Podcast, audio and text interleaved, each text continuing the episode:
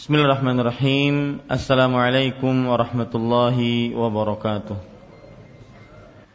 Innal hamdalillah nahmaduhu wa nasta'inuhu wa nastaghfiruh wa na'udzu billahi min shururi anfusina wa sayyiati a'malina man yahdihillahu fala mudilla lahu wa man yudlil fala hadiya lahu وأشهد أن لا إله إلا الله وحده لا شريك له وأشهد أن محمدا عبده ورسوله.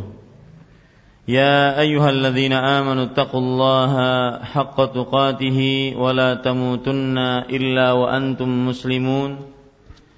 يا أيها الناس اتقوا ربكم الذي خلقكم من نفس واحدة وخلق منها زوجها وبث منهما رجالا كثيرا ونساء واتقوا الله الذي تساءلون به والأرحام إن الله كان عليكم رقيبا.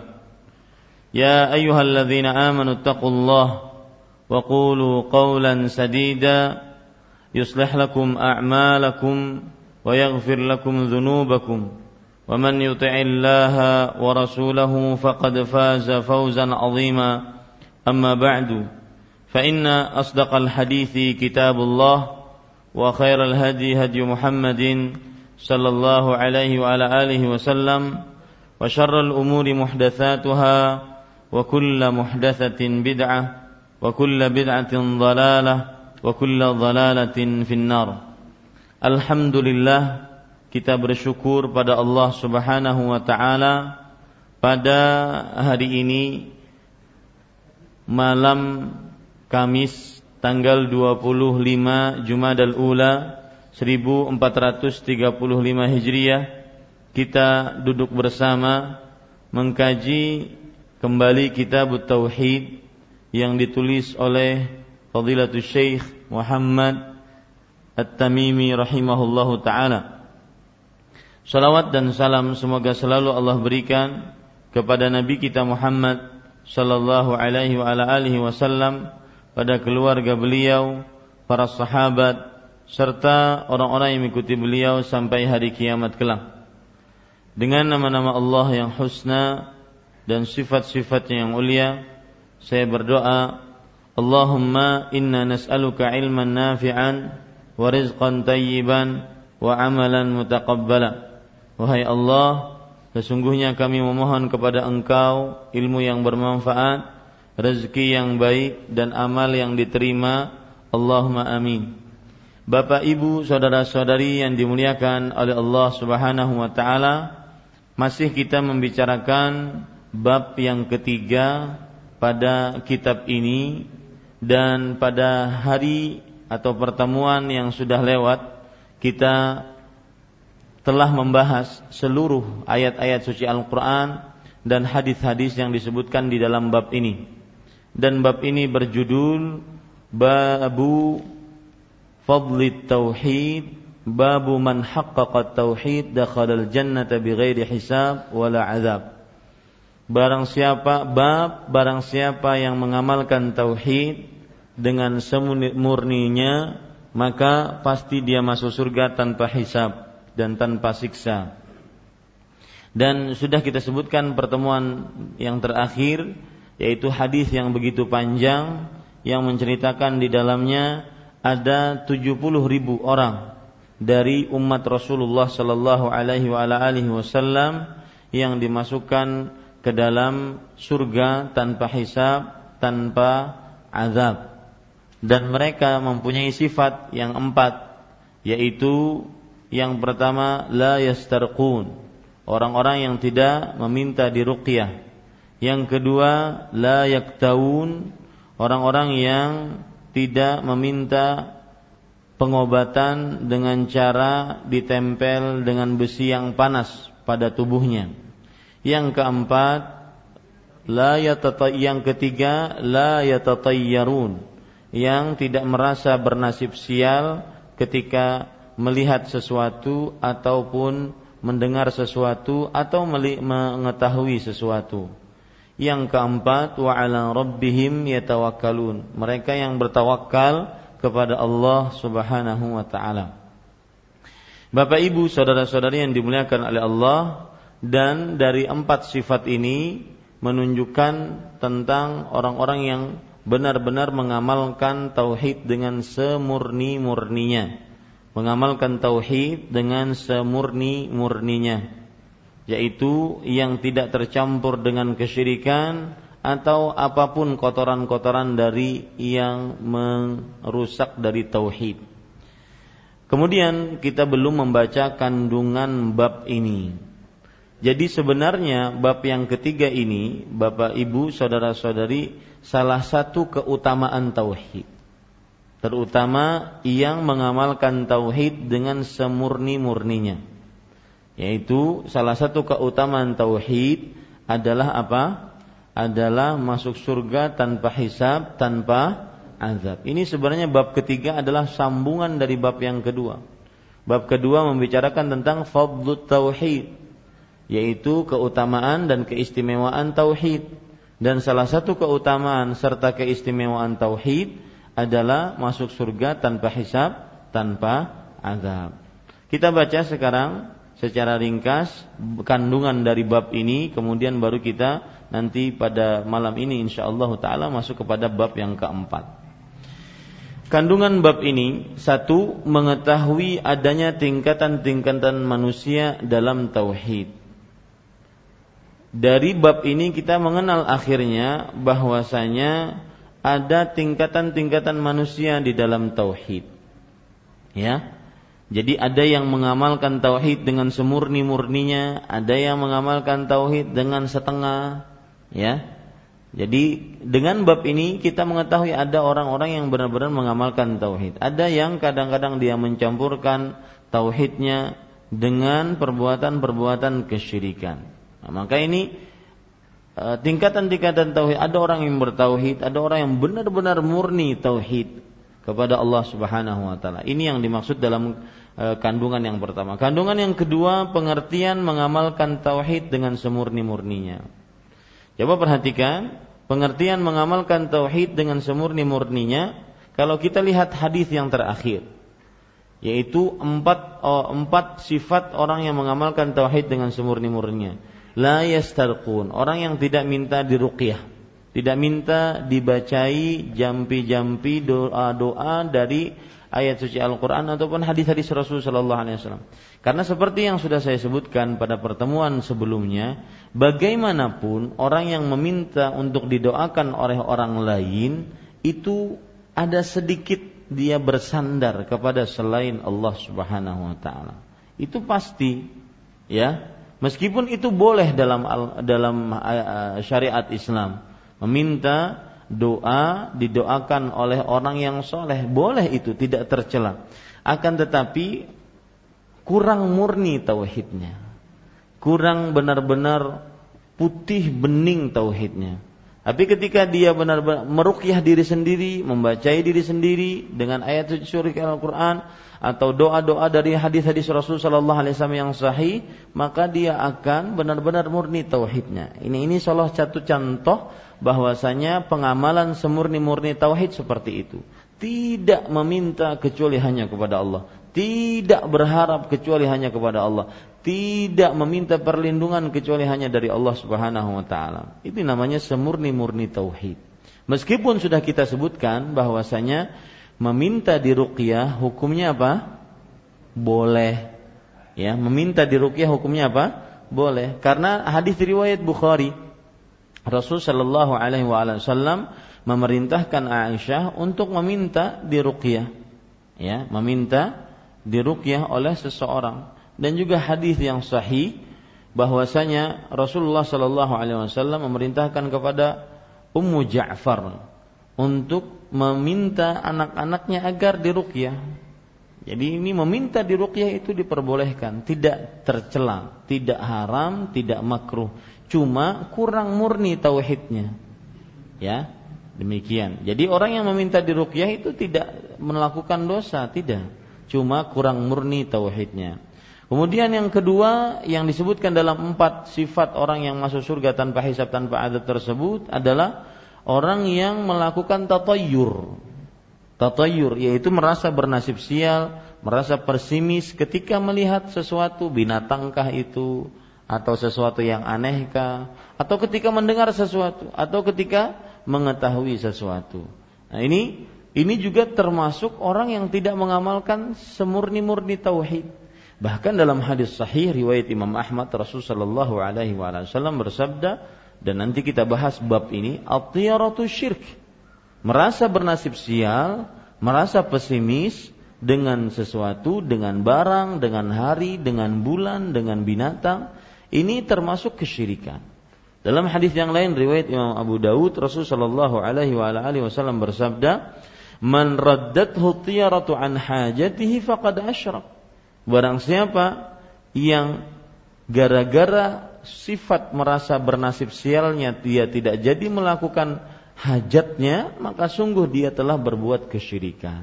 Nah ini berarti tidak murni tauhidnya, orang yang bertatayur. Kemudian yang keempat, orang yang murni tauhidnya hanya bersandar kepada Allah wa ala rabbihim yatawakkalun. Nah, ada ini kandungan yang kedua, pengertian mengamalkan tauhid dengan semurni-murninya. Ya, sudah dipahami insyaallah taala. Yang ketiga, sanjungan Allah Subhanahu wa taala kepada Nabi Ibrahim karena sama sekali tidak pernah termasuk orang yang berbuat syirik kepada Allah. Ini keistimewaan Nabi Ibrahim alaihissalam. Tidak pernah selama hidup beliau mensyirikkan Allah Subhanahu wa taala. Maka tuduhan yang sangat keji kepada Nabi Ibrahim alaihissalam ketika uh, beliau dituduh beliau adalah orang yang mensyirikan Allah Subhanahu wa taala sebagaimana yang disebutkan di dalam surat Al-An'am dalam ayat yang ke-78, 79, kemudian 80 Allah Subhanahu wa taala dan juga ayat yang ke-76 dari mulai ayat yang ke-76 ya. Ini sebagian orang menuduh Nabi Ibrahim alaihissalam dari mulai ayat yang ke-76 dari surah Al-An'am 77, 78, ya, 79. Sebagian orang menuduh bahwa Nabi Nabi Ibrahim alaihissalam melakukan kesyirikan. Ketika beliau mengatakan, falam ketika Allah berfirman, falamma janna alaihi lailu ra'a kaukaban. Ketika malam sudah tiba, beliau melihat bintang. Qala hadza rabbi. Ini adalah Rabbku ini pernyataan Nabi Ibrahim alaihissalam pada saat itu bukan untuk menyatakan itu bintang adalah Robku, tetapi beliau ingin mengajak umatnya berpikir. Kalau itu dia Robku, maka ternyata dia hilang. Ya, falamma afala qala la uhibbul afilin. Ketika bintang itu hilang, aku tidak menyukai bu, e, Rob yang hilang. Kemudian ketika terlihat bulan bazigan dalam keadaan lagi berdesinar-sinarnya di waktu purnama, beliau mengatakan, "Hadza Rabbi." Itu Rabbku. Itu bukan berarti Nabi Ibrahim sedang apa? Sedang musyrik kepada Allah, bukan. Akan tetapi beliau ingin mengajak kepada umatnya untuk berfikir. Ketika melihat matahari, ha, kemudian beliau mengatakan, "Hadza Rabbi, hadza akbar." Ini adalah Rabbku, ini yang lebih besar. Itu bukan kesyirikan yang dilakukan oleh Nabi Ibrahim. Nabi Ibrahim manusia yang tidak pernah mensyirikan Allah Subhanahu wa taala dan itu disebutkan dalam surat An-Nahl ayat 120. Sebagaimana disebutkan dalam kitab kita ini. Dan juga disebutkan dalam surat An-An'am ayat 79 ya beliau mengatakan inni wajjahtu wajhiya lilladzi fataras samawati wal arda hanifan wa ma ana minal musyrikin. Sesungguhnya aku menghadapkan wajahku kepada yang telah menciptakan langit-langit dan bumi lurus dan aku tidak termasuk orang-orang yang mensyirikkan Allah. Nah, ini menunjukkan bahwasanya Nabi Ibrahim sama sekali tidak pernah melakukan kesyirikan. Kandungan yang keempat, sanjungan Allah kepada para tokoh wali, yaitu sahabat Rasulullah radhiyallahu anhum karena bersihnya diri mereka dari perbuatan syirik.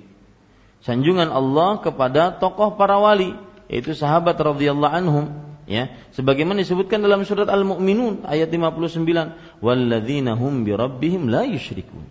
Mereka tidak mensyirikan Allah Subhanahu wa taala. Itu salah satu keutamaan para sahabat. Para sahabat Nabi radhiyallahu anhum tidak terkenal dengan kesyirikan. Karena kenapa? Karena sedikit saja mereka melenceng dari tauhid langsung ditegur oleh Rasulullah. Masih ingat pohon yang disebut dengan pohon anwal Zatu anwal.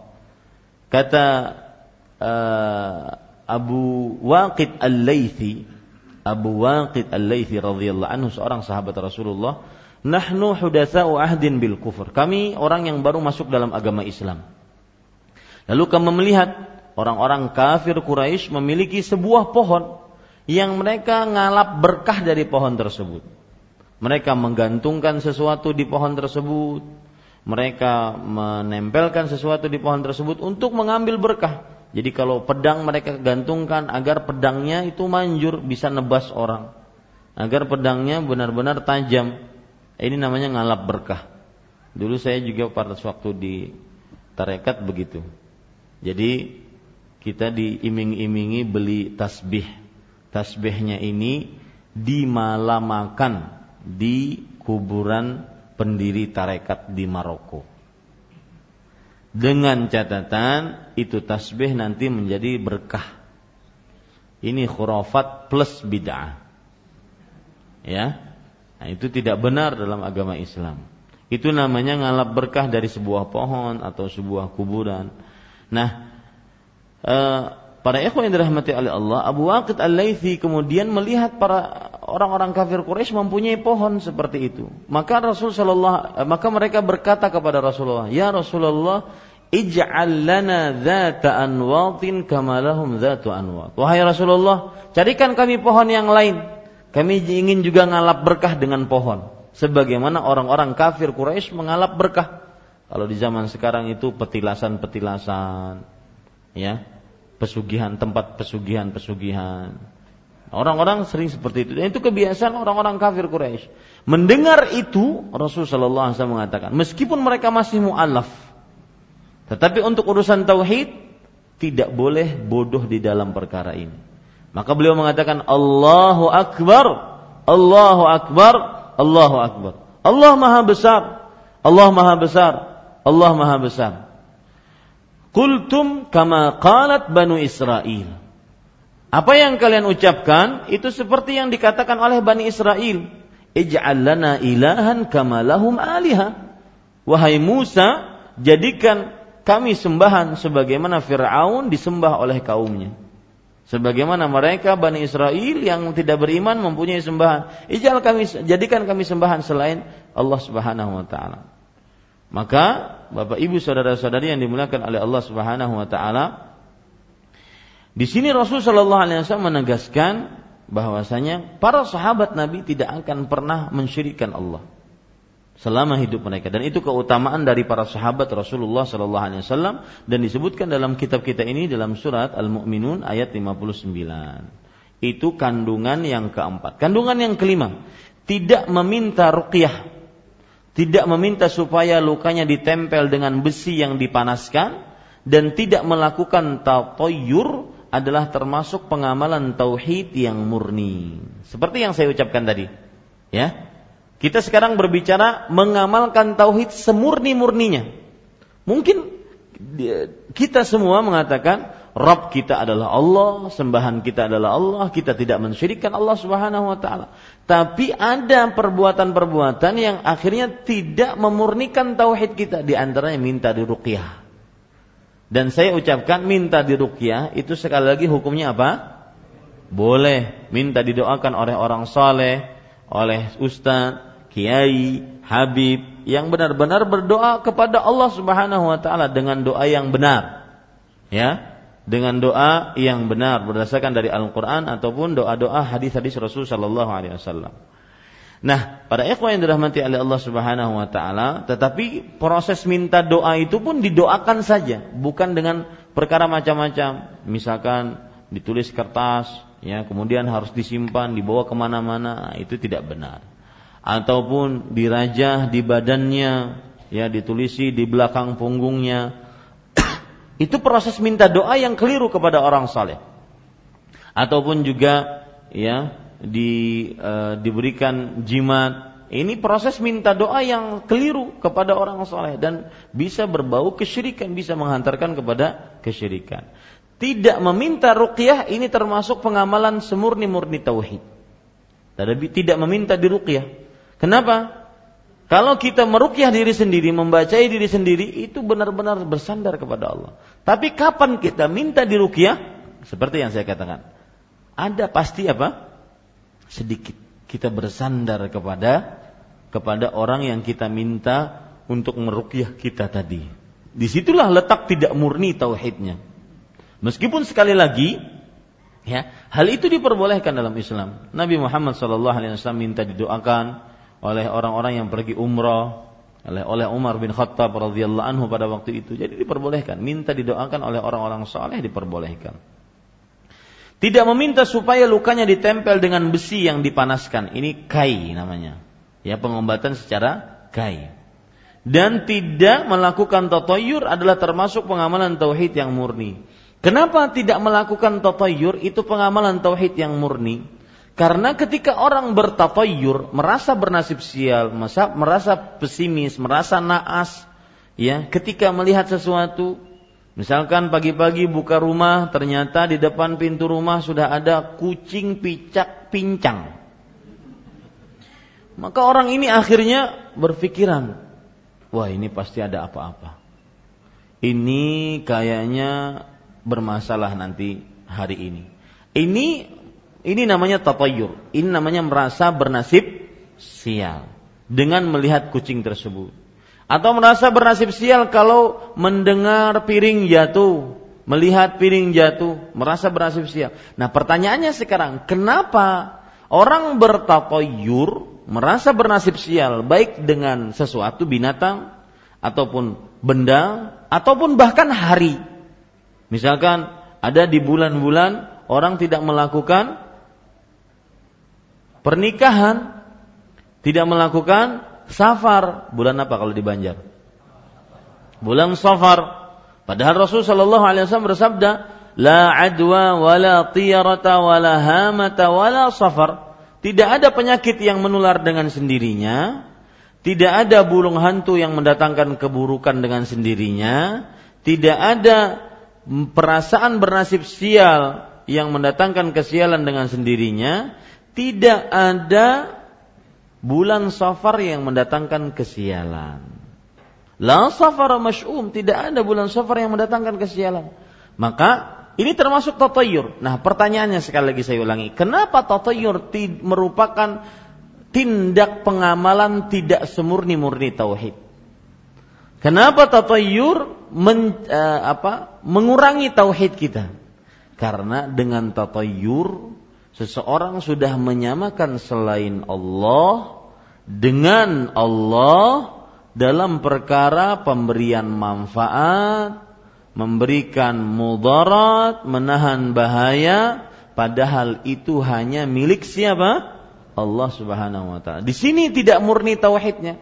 Maka tidak heran setelah ini kita mengata, kita mendengar Rasul sallallahu alaihi wasallam bersabda, "At-tiyaratu syirk." Artinya merasa bernasib sial adalah sebuah kesyirikan. Taib. Kemudian kandungan yang keenam bahwa tawakal kepada Allah adalah sifat yang mendasari sikap tersebut. Orang yang tidak minta diruqyah, orang yang tidak bertatayur itu sebenarnya orang yang bertawakal kepada Allah dan itulah semurni-murni tauhid. Jadi kalau ingin tahu pengamalan semurni-murni tauhid, maka bertawakal kepada Allah Subhanahu wa taala. Baik. Yang ketujuh, dalamnya ilmu para sahabat karena mereka mengetahui bahwa orang-orang yang dinyatakan dalam hadis tersebut tidak dapat mencapai derajat dan kedudukan yang demikian itu kecuali dengan amal. Lihat, di hadis yang terakhir bukankah Rasul sallallahu alaihi wasallam setelah mengucapkan sesungguhnya umatku ya saya bacakan hadisnya hadza ummatuka kata Nabi Muhammad kata uh, dikatakan dalam hadis tersebut itu umatmu wahai Muhammad sallallahu alaihi wasallam wa ma'ahum sab'una alfan yadkhuluna al-jannata bighairi hisabin wala azab dan bersama umatmu ada 70 ribu orang yang masuk surga tanpa hisab, tanpa azab, tanpa siksa. Kemudian setelah mengucapkan seperti itu, Nabi Muhammad SAW masuk ke dalam rumah. Tidak menjelaskan siapa yang masuk ke dalam surga tanpa hisab tanpa adab tersebut. Lalu orang-orang pun ya riuh. Orang-orang pun ber, apa, berbincang-bincang siapa yang 70 ribu tersebut. Ada yang mengatakan bahwasanya mereka adalah yang menjadi sahabat Rasulullah. Ada yang mengatakan lagi mereka adalah orang yang masuk dalam agama Islam. Ada yang mengatakan lagi bahwasanya mereka adalah orang-orang yang tidak mensyirikan Allah Subhanahu wa taala dengan sesuatu apa pun. Ini menunjukkan kedalaman ilmu para sahabat bahwasanya masuk surga tanpa hisab tanpa azab bukan sekedar tiket begitu saja tidak, tetapi harus ada amal. Nah, ini menjadikan pelajaran bagi kita bahwasanya ingin masuk surga mendapat nikmat yang abadi, kekal tanpa batas, tanpa terputus beramallah. Ya, beramallah. Meskipun perhatikan baik-baik, amal bukan barteran dari surga kita. Ya, Rasul Shallallahu alaihi wasallam pernah bersabda, "Lan yudkhila ahadakumul jannata amaluhu." Seseorang amalannya tidak akan memasukkannya ke dalam surga Kemudian para sahabat bertanya, "Wala anta ya Rasulullah?" Tidak juga engkau wahai Rasulullah sallallahu alaihi wasallam. "Wala ana." Tidak juga aku. Amalanku tidak memasukkanku ke dalam surga. Apa maksudnya? Kita tidak bisa nanti di hari kiamat memaksa Allah nih, wahai Allah, saya sholat 70 tahun selama hidup. Sholat lima waktu, sholat tahajud, sholat duha, sholat witir, sholat sholat sunnah lainnya. Mana surga saya? Nggak bisa begitu. Itu yang saya maksudkan bahwasanya amal bukan barter dari surga kita atau surga bukan barteran dari amal kita. Tetapi kata Rasulullah SAW, illa an yataghammadani Allah birahmatin minhu wa fadl. Kecuali Allah meliputiku dengan rahmatnya dan kemurahannya. Akhirnya aku bisa masuk surga. Ini menunjukkan bahwasanya masuk surga seseorang murni hanya karena apa? Rahmat Allah Subhanahu wa taala, bukan karena amal. Lalu Ustaz beramal untuk apa? Penyebab seseorang masuk surga. Jadi bisa dicatat amal bukan barteran surga seseorang. Dalam artian bukan gantian surga seseorang. Tetapi amal adalah penyebab masuk surga. Kenapa?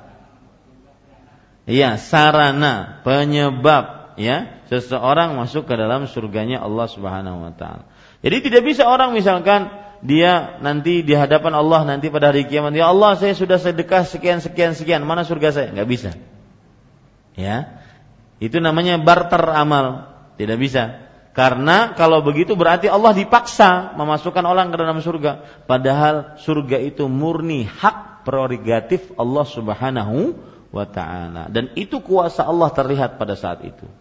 Ini yang dimaksudkan ya bahwasanya ilmu para sahabat itu dalam karena kenapa? Karena mereka mengetahui bahwasanya surga tidak didapat kecuali dengan apa? Dengan sebab amal. Tetapi amal bukan barter dari dari surga kita. Yang kedelapan, gairah dan semangat para sahabat untuk berlomba-lomba dalam mengerjakan amal kebaikan. Nah, ini gaya hidup para sahabat. Mudah-mudahan Bapak Ibu bisa mencontohnya setelah ini. Khusus untuk amal ibadah tidak boleh melihat ke bawah. Para sahabat Nabi radhiyallahu anhu mereka senantiasa kalau dalam masalah surga berlomba-lomba dalam kebaikan. Ya, berlomba-lomba dalam kebaikan. Contoh ceritanya persaingan antara Abu Bakar As-Siddiq dengan Umar bin Khattab radhiyallahu anhu. Bahwasanya Abu Bakar As-Siddiq ya beliau bersedekah seluruh hartanya. Tapi sebelumnya Umar bin Khattab mengira bahwasanya beliau bisa mengalahkan Abu Bakar As-Siddiq. Beliau bersedekah dengan setengah dari hartanya. Ternyata Abu Bakar As-Siddiq bersedekah seberapa? Se seluruh dari hartanya sampai ketika ditanya oleh Rasulullah, "Mada tarakta li ahlik?" Apa yang engkau tinggalkan untuk keluargamu? Taraktullah wa rasulah. Aku tinggalkan untuk keluargaku Allah dan Rasulnya. Khusus untuk ibadah, kita contoh para sahabat dalam perkara ini. Yaitu semangat berlomba-lomba dalam kebaikan. Tidak pernah terlambat di dalam kebaikan. Ya, tidak pernah terlambat. Contoh yang lain, para sahabat berlomba-lomba. Hadis riwayat Bukhari, hadis riwayat Muslim, ya. Seperti misalkan contoh bahwasanya Abu Hurairah menceritakan Ja'a ila Rasulillah sallallahu alaihi wasallam fuqara'ul muhajirin. Ke, datang kepada Rasul sallallahu alaihi wasallam kaum fakir dari kaum muhajirin. Kemudian mereka mengadu, "Ya Rasulullah, wahai Rasulullah." Ini yang datang siapa? Kaum fakir dari kaum muhajirin, kaum miskin dari kaum muhajirin. Mereka mendatangi Rasulullah, mereka mengadu, "Wahai Rasulullah, zahaba ahlud duthuri bil ujur." Orang-orang kaya mereka membawa pahala begitu banyak. Kata Rasul sallallahu alaihi wasallam, "Kaifa Bagaimana itu? Kok bisa orang-orang yang diluaskan rezekinya membawa pahala yang begitu banyak? Para kaum miskin mengatakan, "Yasu uh, yasumu uh, yasu yusallun kama nusalli." Mereka salat sebagaimana kami salat. Jadi sama pahala salatnya. Wa yasumun kama nasum. Orang-orang yang diluaskan rezekinya puasa sebagaimana kami orang miskin juga puasa. Wa yatasaddaquna bifuduli amwalihim. Tetapi mereka bersedekah dengan kelebihan harta mereka. Kami orang miskin tidak bisa bersedekah. Lihat. Sekarang saya ingin bertanya kepada Bapak Ibu sekalian. Orang fakir dari muhajirin ini mengadu kepada Rasulullah untuk apa? Apakah ingin kaya atau ingin sama dapat pahala? Ingin sama dapat pahala, bukan ingin kaya. Bagaimana dengan kemiskinan saya ini saya tetap dapat pahala banyak? Nah, begitu yang inginkan oleh orang fakir muhajirin. Kemudian kata Rasul, eh, "Wa ya'tiqun wa la na'tiq." Mereka memerdekakan budak dan kami tidak bisa memerdekakan budak dan memerdekakan budak itu butuh uang. Dan pahala memerdekakan budak itu luar biasa, yaitu sampai bisa menghapuskan dosa dari ujung rambut sampai ujung kaki. Seluruhnya orang yang memerdekakan budak. Nah, kemudian kata Rasulullah SAW beliau berikan amalan. Awala adullukum ala syai'in? Idza fa'altumuhu. Maukah kalian aku beritahukan kepada kalian sebuah amalan. Jika kalian mengerjakannya mengerjakan amalan tersebut ya kalian akan menyamai orang-orang sebelum kalian. Dan tidak ada seorang pun setelah kalian yang bisa menandingi kalian. Kecuali orang-orang yang mengamalkan seperti amalan kalian. Akhirnya apa amalan tersebut? 33 subhanallah, 33 alhamdulillah, 33 kali Allahu akbar setelah selesai sholat. Makanya kalau kita lagi bertasbih setelah selesai sholat itu ingat hadis ini ini luar biasa. Bisa mengalahkan pahala-pahala yang sangat banyak tadi. Nah, kecuali orang yang mengamalkan seperti amalan kalian. Pulang kaum muhajirin, ya, miskin kaum muhajirin dengan senang, dengan uh, mereka, wah kalian silahkan bersedekah apa pun, kami cuma berzikir, sama pahalanya. Tidak berapa lama mereka pulang kembali kepada Rasul sallallahu. Ya Rasulullah, sami'a ikhwanuna min ahli al-amwal fa fa'alu misla ma fa'alna. Wahai Rasulullah, orang-orang yang diluaskan rezekinya mendengar amalan kami. Lalu mereka mengamalkan seperti amalan kami. Sama jadinya tetap aja kami kalah. Di akhir hadis Rasul sallallahu alaihi mengatakan, Dzalika fadlullah yu'tihi man yasha. Bersyukur yang diluaskan rizkinya dan tahu menempatkan di mana. Itulah kemuliaan yang Allah berikan kepada siapa yang dikehendaki oleh Allah Subhanahu wa taala. Bersyukur yang tahu hakikat harta. Sungguh orang-orang yang disempitkan rezekinya ingin seperti Anda-anda yang menempatkan rezeki pada tempatnya. Yang mengetahui benar-benar hakikat harta Nah ini para ikhwan yang dirahmati oleh Allah, gaya hidup para sahabat berlomba-lomba dalam kebaikan. Si fulan bisa menghafal Al-Quran dalam umurnya sekian, saya harus lebih bisa. Si fulan bisa sholat berjamaah, padahal pekerjaan sama, sama-sama berwarung di pasar hanyar, sama-sama menjadi penjaga toko, sama-sama tetapi jamaahnya selalu tetap. Bahkan mungkin dalam sab pertama, maka kita harus bisa lebih dari beliau, beliau. Terus berlomba-lomba dalam kebaikan. Dan khusus amal ibadah jangan pernah melihat ke bawah. Karena kenapa? Karena ini bahayanya. Silahkan dicatat. Khusus amal ibadah tidak boleh melihat ke bawah. Ya, bahaya perkara amal ibadah melihat orang yang lebih bawah satu akan merasa amal ibadah kita sudah tinggi atau dengan bahasa lain merasa puas dengan apa yang sudah dicapai. Saya sudah puasa segini, saya sudah baca Quran, hafal Quran sekian, saya sudah sedekah sekian, yang lain-lain sebelum saya atau selain saya tidak mengerjakan seperti yang saya kerjakan, tidak. Bahaya yang pertama adalah merasa cepat puas dengan apa yang sudah kita kerjakan. Yang kedua, bahaya apa tadi bahaya apa? Bahaya melihat ke bawah dulu dalam perkara ibadah. Yang pertama tadi saya katakan merasa cepat puas dalam beramal ibadah. Ya. Dan ini bahaya penyakit merasa cepat puas dalam beramal ibadah. Akan mewariskan penyakit yang kedua. Malas beramal ibadah. Malas beramal ibadah. Kalau sudah merasa puas dengan apa yang sudah dicapai, ya, apalagi penampilan sudah berbeda, sudah mulai memakai jenggot, ya, sudah mulai celana di atas dua mata kaki, Melihat orang sudah mulai sinis. Oh, kalian ahli bid'ah semua. Siapa yang ngajarin seperti itu ya para ikhwah sekalian? Kalian pelaku maksiat semua. Nih saya ngaji di Masjid Imam Syafi'i. Enak aja. Nggak ada seperti itu, ya. Malah kita yang sudah lama ngaji harus tambah lebih takut. Jangan-jangan amal ibadah kita tidak diterima oleh Allah Subhanahu wa taala. Silakan azan dulu.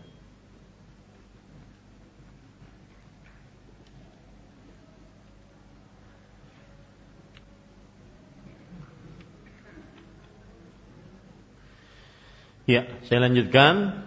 Jadi yang pertama tadi bahaya melihat orang yang lebih rendah ibadahnya dibanding kita. Yang pertama merasa puas dengan amal ibadah yang sudah kita kerjakan. Yang kedua, akhirnya malas untuk beribadah karena sudah puas. Nah, malas untuk beribadah ini mewariskan penyakit yang ketiga lagi, yaitu meremehkan maksiat. Ah, sedikit-sedikit tidak mengapa Ya. Ini bahaya buruk orang yang mereka dalam ibadah tersebut ya melihat ke bawah daripada melihat ke atas. Dan para sahabat gaya hidupnya tidak seperti itu. Contoh yang lain dalam hadis riwayat Imam Muslim Abdullah bin Umar radhiyallahu anhu beliau orang yang sangat semangat mencari amal ibadah. Maka ketika mendengar hadis Rasul sallallahu alaihi wasallam, "Man tabi'al janazata falahu qirat." Barang siapa yang mengantar jenazah, maka baginya pahala satu gunung. Abdullah bin Umar radhiyallahu anhu merasa, wah masa sih hadisnya seperti itu? Kenapa beliau merasa seperti itu? Karena beliau kebiasaannya cuma sholat jenazah, habis itu beliau pulang. Dan memang orang yang mensolal jenazah tafalahu qirat. Orang yang mensolati jenazah, maka baginya dapat satu pahala. Tetapi siapa yang mengantar jenazah setelah sholat dapat satu satu gunung pahala lagi. Berarti berapa? Dua gunung pahala. Abu Abdullah bin Umar radhiyallahu anhu beliau cuma mensolati jenazah. Beliau cuma dapat satu pahala gunung. Makanya ketika mendengar hadis ini beliau mengatakan laqad farratna fi qararita kathir eh, laqad aktsara alaina Abu Hurairah radhiyallahu an. Sungguh Abu Hurairah yang meriwayatkan hadis tersebut terlalu berlebihan. Masa mengikuti jenazah sampai ke kuburan sampai dikuburkan juga mendapatkan pahala satu gunung. Beliau bukan meragukan hadis tetapi beliau merasa kehilangan kesempatan untuk beramal ibadah. Ya, dan ini gaya hidup para sahabat. Apabila kehilangan kesempatan gaya e, ber, beribadah, mereka sangat menyesal, sangat rugi, merasa kehilangan lebih daripada kehilangan harta mereka, lebih daripada kehilangan uang dan barang-barang berharga mereka. Ya, ini gaya hidup para sahabat. Makanya di akhir hadis Abdullah bin Umar mengatakan, "Laqad farratna fi qararita katsira." Sungguh selama ini berarti kita telah melalaikan pahala-pahala yang begitu banyak. Coba sekarang. Saya ingin bertanya, siapa yang pernah hilang duit 10 juta? raib begitu. Maka mungkin saya pernah mendapati orang duit hilang 20 juta. Apa yang didapati oleh orang tersebut? Dia akan cari obrak-abrik rumah tersebut. Bahkan kadang-kadang tidak pernah terfikir ya melempatkan uang di dalam kamar mandi. Kan nggak pernah terfikir. Dicari juga di kamar mandi. Kenapa demikian? Karena merasa hilang merasa rugi merasa menyesal dengan kehilangan barang berharga. Sekarang kita balik. Apakah kita merasa menyesal rugi me, kehilangan kalau kehilangan kesempatan untuk beramal ibadah umur kita sekarang 40 50 tahun 30 tahun 40 50 ya baca Quran hafalan Al-Quran cuma segitu-gitu aja Surat paling favorit tiga kul sama inna ataina. Ya, coba merasa rugi nggak kita? Ke mana saja selama ini berarti? Kenapa, ke mana saja kita selama ini berarti ada di pengurus dalam kan masuk tadi. Ya. Para ikhwan yang dirahmati oleh Allah Subhanahu wa taala, merasa rugi nggak kita kita ketika kehilangan uh, apa namanya? Sholat dua rakaat sebelum subuh. Yang kata Rasul sallallahu alaihi wasallam rakaat al-fajr khairun minad dunya wa ma. Dua rakaat sebelum subuh lebih baik daripada dunia dan seisinya. Ya, coba kita lebih merasa kehilangan kalau kehilangan kesempatan untuk beramal ibadah dibandingkan hanya kehilangan harta dan dunia. Ini pada ikhwan yang dirahmati oleh Allah Subhanahu Itu gaya hidup para sahabat yang harus kita contoh berlomba-lomba dalam mengerjakan amal kebaikan. Yang kesembilan, kandungan dari bab ini keistimewaan umat Islam dengan kuantitas dan kualitasnya. Ya. Umat Islam, umat Nabi Muhammad SAW disebutkan dalam hadis yang terakhir itu umat yang paling banyak. Makanya apabila Anda menikah, ya, jangan ragu-ragu untuk membuat anak karena itu membantu Rasul Shallallahu Alaihi Wasallam untuk membanggakan diri di hadapan umat-umat yang lain. Kata Rasul Shallallahu Alaihi Wasallam, "Tazawwadul wadud al walud." fa inni mukathirun bikumul umama. Artinya menikahlah dengan wanita-wanita yang pecinta, romantis dan yang banyak yang diperkirakan banyak melahirkan anak. Sesungguhnya aku membanggakan jumlah kalian di hadapan umat-umat yang lain. Ini dari sisi kuantitas dan juga kualitasnya. Umat Nabi Muhammad SAW umurnya itu pendek. Dalam hadis riwayat Imam Tirmidzi, "A'maru ummati ma baina sittin ila sab'in." Umur umatku antara 60 sampai 70 tahun saja. Wa aqalluhum man yajuzu dzalik. Sedikit dari mereka yang lebih daripada itu. Umur Nabi umat Nabi Muhammad SAW pendek, tetapi kualitas ibadahnya tinggi. Artinya ada Lailatul Qadar. Yang siapa beribadah dan diterima ibadahnya pada malam pada Lailatul Qadar, maka akan mendapatkan seperti orang beribadah seribu bulan. 82 tahun sekian. Eh, 83,4 sekian. Ya. Ini orang beribadah ketika Lailatul Qadar. Ada di sana amalan-amalan yang juga menambah umur. Ini dari sisi kualitas umat Nabi Muhammad SAW sangat sangat utama. Kandungan yang ke-10, maka bersyukurlah menjadi umat Islam, umat Nabi Muhammad sallallahu alaihi wasallam. Terutama kita belum pernah mendaftar kepada Allah. Kita belum pernah bayar. Tetapi bapak, kakek, datu terus ke atas buyut-buyut kita adalah seorang muslim tanpa kita pernah mendaftar kepada Allah maka bersyukur kepada Allah dijadikan sebagai umat Nabi Muhammad sallallahu alaihi wasallam. Yang ke-10, keutamaan pengikut Nabi Musa disebutkan dalam hadis ini ya, bahwasanya Nabi Musa pun pengikutnya banyak dan itu salah satu keutamaan pengikut Nabi Musa alaihi salam. Yang ke-11, umat-umat telah ditampakkan kepada Rasul sallallahu alaihi wasallam. Maksudnya, dalam hadis ini Rasul sallallahu alaihi wasallam diperlihatkan umat-umat yang begitu banyak. Ya, di dalam hadis yang begitu panjang ini di bab ketiga ini. Yang kedua belas setiap umat dikumpulkan sendiri-sendiri bersama nabinya. Ya, nanti pada hari kiamat setiap umat dikumpulkan nanti sendiri-sendiri bersama nabinya. Nah, karena Nabi Muhammad SAW bersabda, "Wan nabiyya wa ma'ahu rahd." Dan ada nabi yang jumlah pengikutnya tidak lebih daripada 10 orang. Wan nabiyya wa ma'ahu rajul war rajulan dan ada nabi yang jumlah pengikutnya satu atau dua orang. Jadi setiap eh, setiap umat akan dikumpulkan bersama nabinya alaihi wassalatu wassalam. Kemudian yang ketiga belas bahwa sedikit orang yang mengikuti seruan para nabi. Ingat.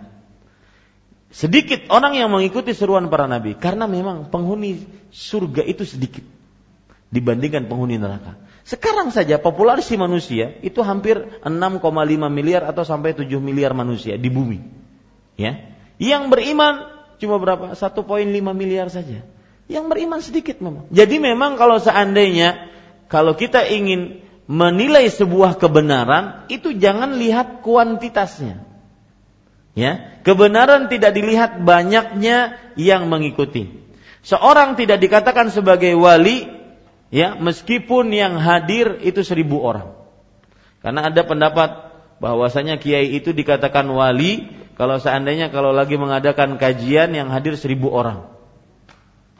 Ya, berarti itu para penyanyi-penyanyi para rocker-rocker itu wali-wali semua. Yang hadir ratusan ribu. Ini para yang kasih Bapak. Jadi dan di dalam Al-Qur'an Catat bahwasanya kebenaran tidak diukur dengan banyaknya. Dalil yang menunjukkan uh, hal itu surat Al-An'am 116. Allah Subhanahu wa taala berfirman, "Wa in tuti' aktsara man fil ard yudhilluka an sabilillah." Artinya, jika engkau mengikuti kebanyakan orang di bumi, maka mereka akan menyesatkanmu dari jalan Allah Subhanahu wa taala. Kemudian juga surat Yusuf ayat 103. Dan ini ayat yang sangat jelas sekali bahwasanya sedikit orang beriman. Maka standarisasi kebenaran bukan dengan banyaknya pengikut. Tetapi apakah berasal dari Al-Quran ataupun sunnah Rasul Sallallahu Alaihi Wasallam? Dalilnya surat Yusuf ayat 103. Wa ma nas walau harasta bimu'minin. Dan tidaklah kebanyakan manusia beriman walaupun kamu bersungguh-sungguh untuk menjadikan mereka beriman. Dan juga disebutkan dalam surat Hud ayat 40. Ini dalil-dalil yang menunjukkan bahwasanya kuantitas bukan standarisasi ke, ke, eh, kebenaran. Surat Hud ayat 40. Allah Subhanahu wa taala berfirman di dalam Al-Qur'an, "Wa ma amana ma'ahu illa qalil." Tidak ada yang beriman ke, bersama nabi tersebut kecuali sedikit saja. Dan khusus di dalam hadis ini disebutkan wan nabiyya wa laisa ma'ahu ahad. Dan ada seorang yang nabi yang nanti datang pada hari kiamat tidak mempunyai pengikut. Jadi kebenaran bukan karena banyaknya orang yang mengerjakan. Ya, zikir berjamaah bukan benar kalau seandainya meskipun satu istiqlal yang mengikutinya. Peringatan Maulid Rasul Shallallahu Alaihi Wasallam bukan benar meskipun satu monas yang mengikutinya. Ya, paham maksud saya? Kebenaran bukan diukur dengan apa? Banyaknya orang. Kita salat dulu. Wassalamualaikum warahmatullahi wabarakatuh. Walhamdulillah rabbil alamin.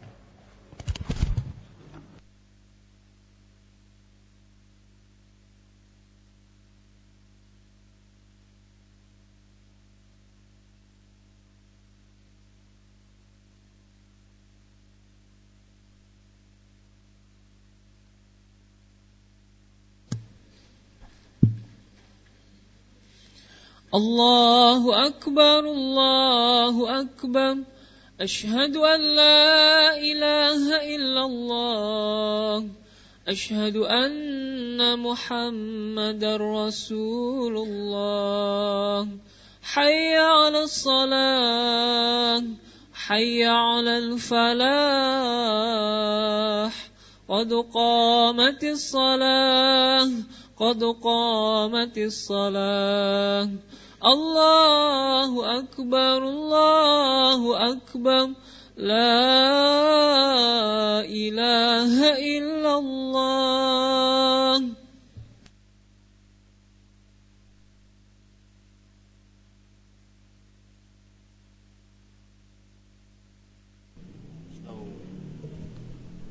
Luruskan sapnya. Isi yang kosong mendekat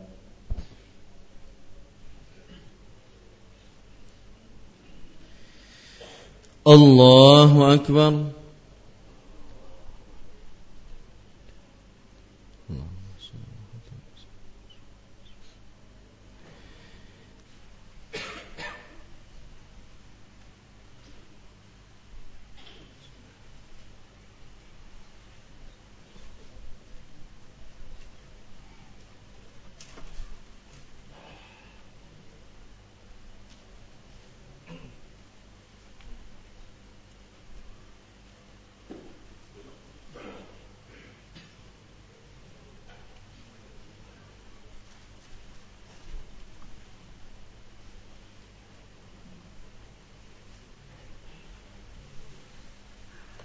Bismillahirrahmanirrahim.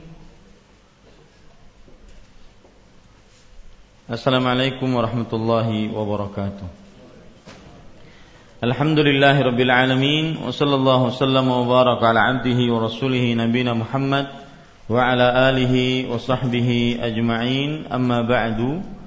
Bapak Ibu saudara-saudari yang dimuliakan oleh Allah Subhanahu wa taala, tadi sudah kita sebutkan kandungan yang ke 13 bahwa sedikit orang yang mengikuti seruan Nabi Nabi ya. Dan kita sudah sebutkan bahwasanya memang orang yang beriman itu sedikit. Dan bahkan ada hadis Rasulullah Shallallahu Alaihi Wasallam riwayat Imam Ahmad. Beliau mengatakan tuba lil ghuraba sungguh sangat baik orang-orang yang ghuraba kemudian Para sahabat Nabi bertanya, "Wa manil ghuraba ya Rasulullah?" Siapa itu orang-orang ghuraba wahai Rasulullah? Rasul sallallahu alaihi wasallam menjawab, "Unasun salihuna qalilun fi nasin su'in kathir." Orang-orang saleh yang sedikit. Ya. Di dalam orang-orang yang buruk yang banyak. Man ya'sihim aktsaru mimman yuti'uhum yang bermaksiat lebih banyak daripada yang yang taat dari mereka. Nah, ini menunjukkan bahwasanya memang ya sudah ditakdirkan oleh Allah bahwasanya penghuni neraka itu lebih banyak dibandingkan penghuni surga. Taib. Kita lanjutkan kandungan yang ke-14. Nabi yang tidak mempunyai pengikut datang sendirian pada hari kiamat. Ini menunjukkan Nabi saja ada yang tidak mengikuti, ada yang tidak mengikuti. Padahal Nabi itu kan dapat wahyu, dijaga oleh Allah, apa yang disampaikan senantiasa benar ya. Tapi ada saja tidak tidak mempunyai pengikut. Menunjukkan pengikut itu bukan standar kebenaran. Ya ini yang harus dipahami baik-baik. Yang kelima belas buah dari pengetahuan ini adalah tidak silau dengan jumlah yang banyak dan tidak merasa kecil hati dengan jumlah yang sedikit ya bahkan Allah Subhanahu wa taala berfirman di dalam Al-Qur'an kam min fi'atin qalilatin ghalabat fi'atan katsiratan biiznillah. Berapa banyak jumlah yang sedikit mengalahkan jumlah yang banyak dengan izin Allah Subhanahu wa taala. Ini disebutkan dalam surat Al-Baqarah ya. Allah Subhanahu wa taala berfirman, "Kan min fi'atin qalilatin ghalabat fi'atan katsiratan biiznillah." Ayatnya lebih tepatnya ayat berapa itu? Uh, ayat Al-Baqarah 249. Ya. Jadi jangan silau dengan jumlah banyaknya orang, kemudian e, kalau kita sedikit berarti kita tidak benar. Ini tidak benar. Ukuran kebenaran, standarisasi kebenaran adalah e, dengan kualitas. Apakah berdasarkan Al-Quran atau hadis Rasul Shallallahu Alaihi Wasallam. Ini juga mendidik kita agar kalau berdakwah itu jangan melihat jumlah yang yang banyak, tetapi mana yang lebih manfaat. Ya, mana yang lebih ber, bermanfaat. Karena Rasulullah SAW bersabda, "Anfa'uhum linnas." Sebaik-baik manusia adalah yang paling bermanfaat untuk manusia, untuk orang lain. Baik. Kemudian yang ke-16 diperbolehkan melakukan ruqyah karena terkena ain dan sengatan. Ini disebutkan dalam hadis ini, la ruqyata illa min ainin au humah. Tidak ada ruqyah. Ingat, ruqyah itu apa, Pak? menjampi-jampi dengan bacaan Al-Qur'an dan doa-doa dari hadis-hadis Rasul Shallallahu alaihi wasallam. Jangan jampi-jampi itu dimaknai yang keliru ya. Jampi-jampi itu maksud saya baca-baca. Dengan membaca dari ayat-ayat suci Al-Qur'an ataupun hadis-hadis Rasul wasallam dari doa-doa beliau. Diperbolehkan meruqyah karena terkena penyakit ain. Ain itu adalah penyakit yang ditimbulkan dari mata. Yang iri, dengki, ya, hasad kemudian mem memberikan pengaruh buruk kepada yang dilihat. Misalkan saya melihat si fulan ini, ya, siapa nama itu? Farhan. Ya, orang ganteng ini di hadapan saya Masya Allah tabarakallah.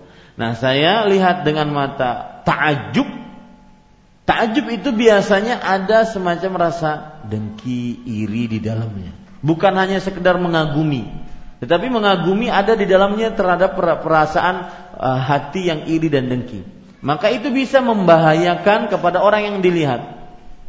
Ya, itu disebut dengan penyakit apa? Penyakit ain. Dan Rasul Shallallahu Alaihi Wasallam bersabda, al ainu hak.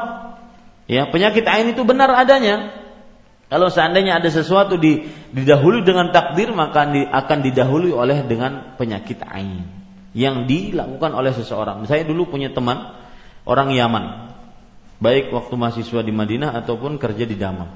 Mahasiswa di Madinah bercerita orang Yaman juga bahwa di Yaman itu masih ada orang yang kalau melihat seseorang itu yang dilihat langsung pingsan. Ya. Langsung pingsan orang itu punya kena penyakit ain. Waktu di dalam saya juga dapat cerita si fulan teman saya ini memang ganteng orangnya. Ya. Dia ketika sudah dewasa saja ganteng apalagi pas masih anak-anak balita begitu. Ketika di masih di balita itu dua minggu berturut-turut tidak pernah berhenti menangis. Gara-gara ternyata kena penyakit ain dari seorang nenek tua. Kapan berhentinya? Dan bagaimana tahunya bahwasanya yang mengaini adalah nenek tua ketika sang nenek tersebut meninggal. Berhenti dia menangis karena objek sumber dari yang mengaini sudah meninggal. Nah, ada obat untuk penyakit ain yaitu dengan diruqyah. Penyakit ain dan bisa ya para uh, apa namanya indigo-indigo orang-orang yang katanya mempunyai mempunyai indera keenam, sering penampakan-penampakan, itu bukan keutamaan. Itu adalah di luar daripada kebiasaan manusia. Dan itu ujian bagi sang anak tersebut. Itu cepat-cepat dirukyah jangan dijadikan itu sebagai keutamaan malah dielu-elukan ya. Itu harus dirukyah ini para ikhwan sekalian dirahmati oleh Allah Subhanahu wa taala. Itu dirukyah nah para ikhwan sekalian dirahmati oleh Allah cara merukyah orang kena penyakit ain salah satunya disebutkan dalam hadis riwayat Imam Abu Daud. Dan yang lainnya bahwasanya diperintahkan oleh Rasulullah untuk orang yang kena penyakit ain, yang mengaininya, yang memberikan pengaruh buruk dengan matanya tadi, dia ma, e, entah mandi, entah berwudu, kemudian bekas dari mandi dan wudhunya tersebut dimandikan kepada orang yang terkena penyakit ainnya tadi. Begitu yang disebutkan oleh Rasul Shallallahu Alaihi Wasallam. Taib dan sengatan, sengatan di sini apa pun, sengatan lebah, kala jengking atau ular atau apa pun itu dirukyah. Ini menunjukkan rukyah bukan hanya penyakit yang berupa uh, kejiwaan ataupun di dalam da, uh, penyakit yang berupa apa ya? Uh, sihir ataupun kejiwaan saja, tetapi juga penyakit lahiriah. Ya. Pusing, panas, kena sengatan, itu dirukyah ya, sakit kepala itu dirukyah. Ini disebutkan dalam hadis Rasul Shallallahu Alaihi Wasallam beliau merukyah orang yang kena sakit kepala. Bismillah, Bismillah sebanyak tujuh kali. Allahumma inni a'udzubika min syarri ma ajidu wa uhadir. Ya Allah, aku berlindung denganmu dari apa yang aku dapati dan aku rasakan. Nah, ini para ikhlas sekalian. Itu sengatan dan itu cara merukyahnya. Yang ketujuh dalamnya pengertian kaum salaf. Kaum salaf yang dimaksud di sini adalah para sahabat Nabi radhiyallahu anhum, para tabi'in, para tabi'ut tabi'in. Siapa kaum salaf? Kalau ditanya, mereka para sahabat yang melihat Rasulullah beriman dan meninggal dalam keimanan para tabi'in yang melihat sahabat dan beriman dan meninggal dalam keimanan dan para tabi'ut tabi'in yang melihat para tabi'in dan beriman dan meninggal dalam keimanan. Kenapa cuma tiga ini saja disebut dengan kaum salaf? Karena disebutkan dalam hadis Rasul Shallallahu Alaihi Wasallam tentang tiga zaman keemanas, keemasan. Rasul Shallallahu Alaihi bersabda, "Khairan nasi qarni, thumma alladhina yalunahum, thumma alladhina yalunahum." Sebaik-baik manusia adalah zamanku yaitu zaman Nabi dan para sahabatnya. Kemudian orang setelahnya yaitu zaman para tabi'in, kemudian orang setelahnya zaman para tabi'ut tabi'in. Ya, dalam riwayat yang lain khairu ummati, sebaik-baik umatku adalah zamanku, zaman tabi'in, zaman tabi'ut tabi'in. Itulah yang disebut dengan dalamnya pengertian kaum salaf. Kaum salaf di sini siapa berarti? Para sahabat, tabi'in, kemudian tabi'ut tabi'in. Dapat dipahami dari kata-kata Said bin Jubair, sungguh telah berbuat baik orang yang mengamalkan apa yang telah didengarnya. Ya. Ini termasuk daripada uh, pemahaman para ulama salaf bahwasanya apa yang kita dapatkan ilmu kita amalkan. Nah, itu maksudnya. Dan seterusnya. Dengan demikian jelaslah bahwa hadis pertama tidak bertentangan dengan hadis kedua. Hadis pertama yaitu berkenaan dengan bahwa tidak ada ruqyah kecuali dari penyakit ain dan penyakit kena sengatan. Sedangkan hadis ketiga, hadis kedua yaitu tidak minta diruqyah. Sebenarnya tidak ada perbedaan, tidak ada pertentangan. Ya, sekali lagi pembicaraan di sini boleh seseorang kalau seandainya memerlukan untuk minta di di ruqyah. Kemudian kandungan yang ke-18 Kemuliaan sifat kaum salaf karena ketulusan hati mereka dan mereka tidak memuji seseorang dengan pujian yang dibuat-buat. Nah, ini dari mana kita ambil? Dari ceritanya, yaitu di sini ceritanya siapa itu? Husain bin Abdurrahman. Husain ini ditanya oleh Said bin Jubair, siapa yang di antara kalian melihat tadi malam bintang jatuh? Bintang jatuh biasanya tengah malam. Kata Husain saya. Tapi saya ketika itu bukan sedang bangun, bukan sedang lagi sholat malam. Jangan mengira kalau saya pas melihat bintang jatuh itu saya lagi sholat malam. Saya sedang terkena sengatan karena jengking. Ya, ini menunjukkan keikhlasan para ulama salaf, ulama terdahulu. Mereka tidak suka dipuji dengan yang apalagi yang mereka tidak tidak mengerjakannya. Berbeda dengan sebagian orang di selain generasi salaf sangat suka dipuji. Yang lebih parah lagi suka dipuji dengan selain apa yang dia perbuat. Misalkan contoh bangun malam. Kayaknya pengantuk banannya habis sholat subuh. Kenapa pian? Bangun malam kah? Sembahyang malam kah? Padahal kada kada sembahyang. ya suka dipuji untuk sesuatu yang tidak dia kerjakan ini hati-hati ini berpengaruh kepada hati ya ini berpengaruh kepada kepada hati dan menceritakan amal itu tidak perlu kepada manusia. Bahkan tidak boleh kepada manusia.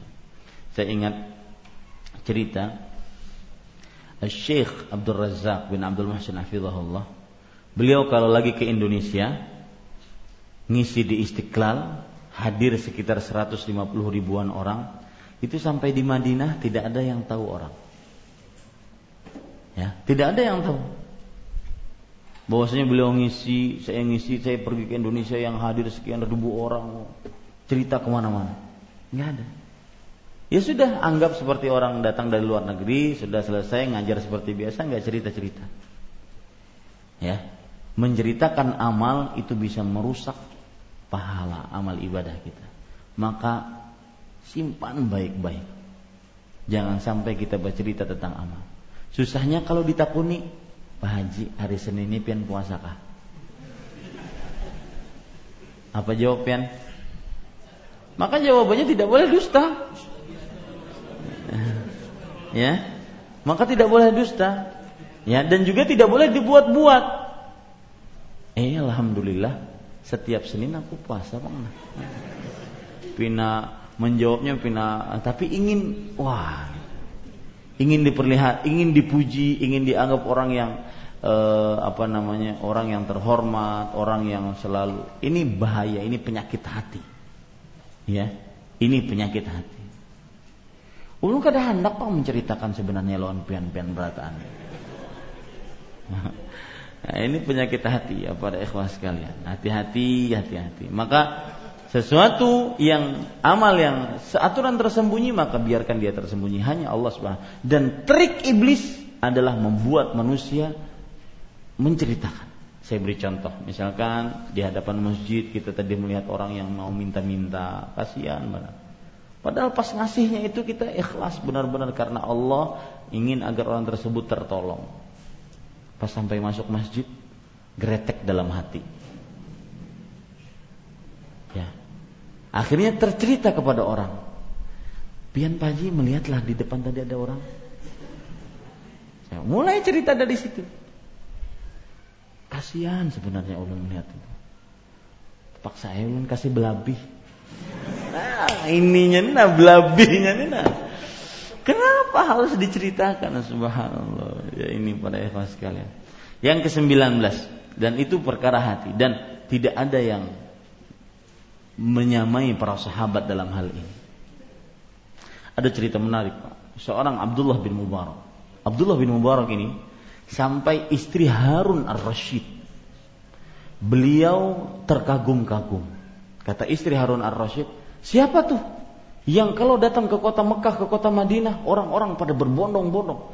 Tali sendal, tali sepatu putus gara-gara ingin mengejar orang tersebut. Siapa itu? Suamiku saja tidak seperti itu. Harun ar-Rashid, raja, khalifatul muslimin. Dari negeri Abbasiyah tidak seperti itu.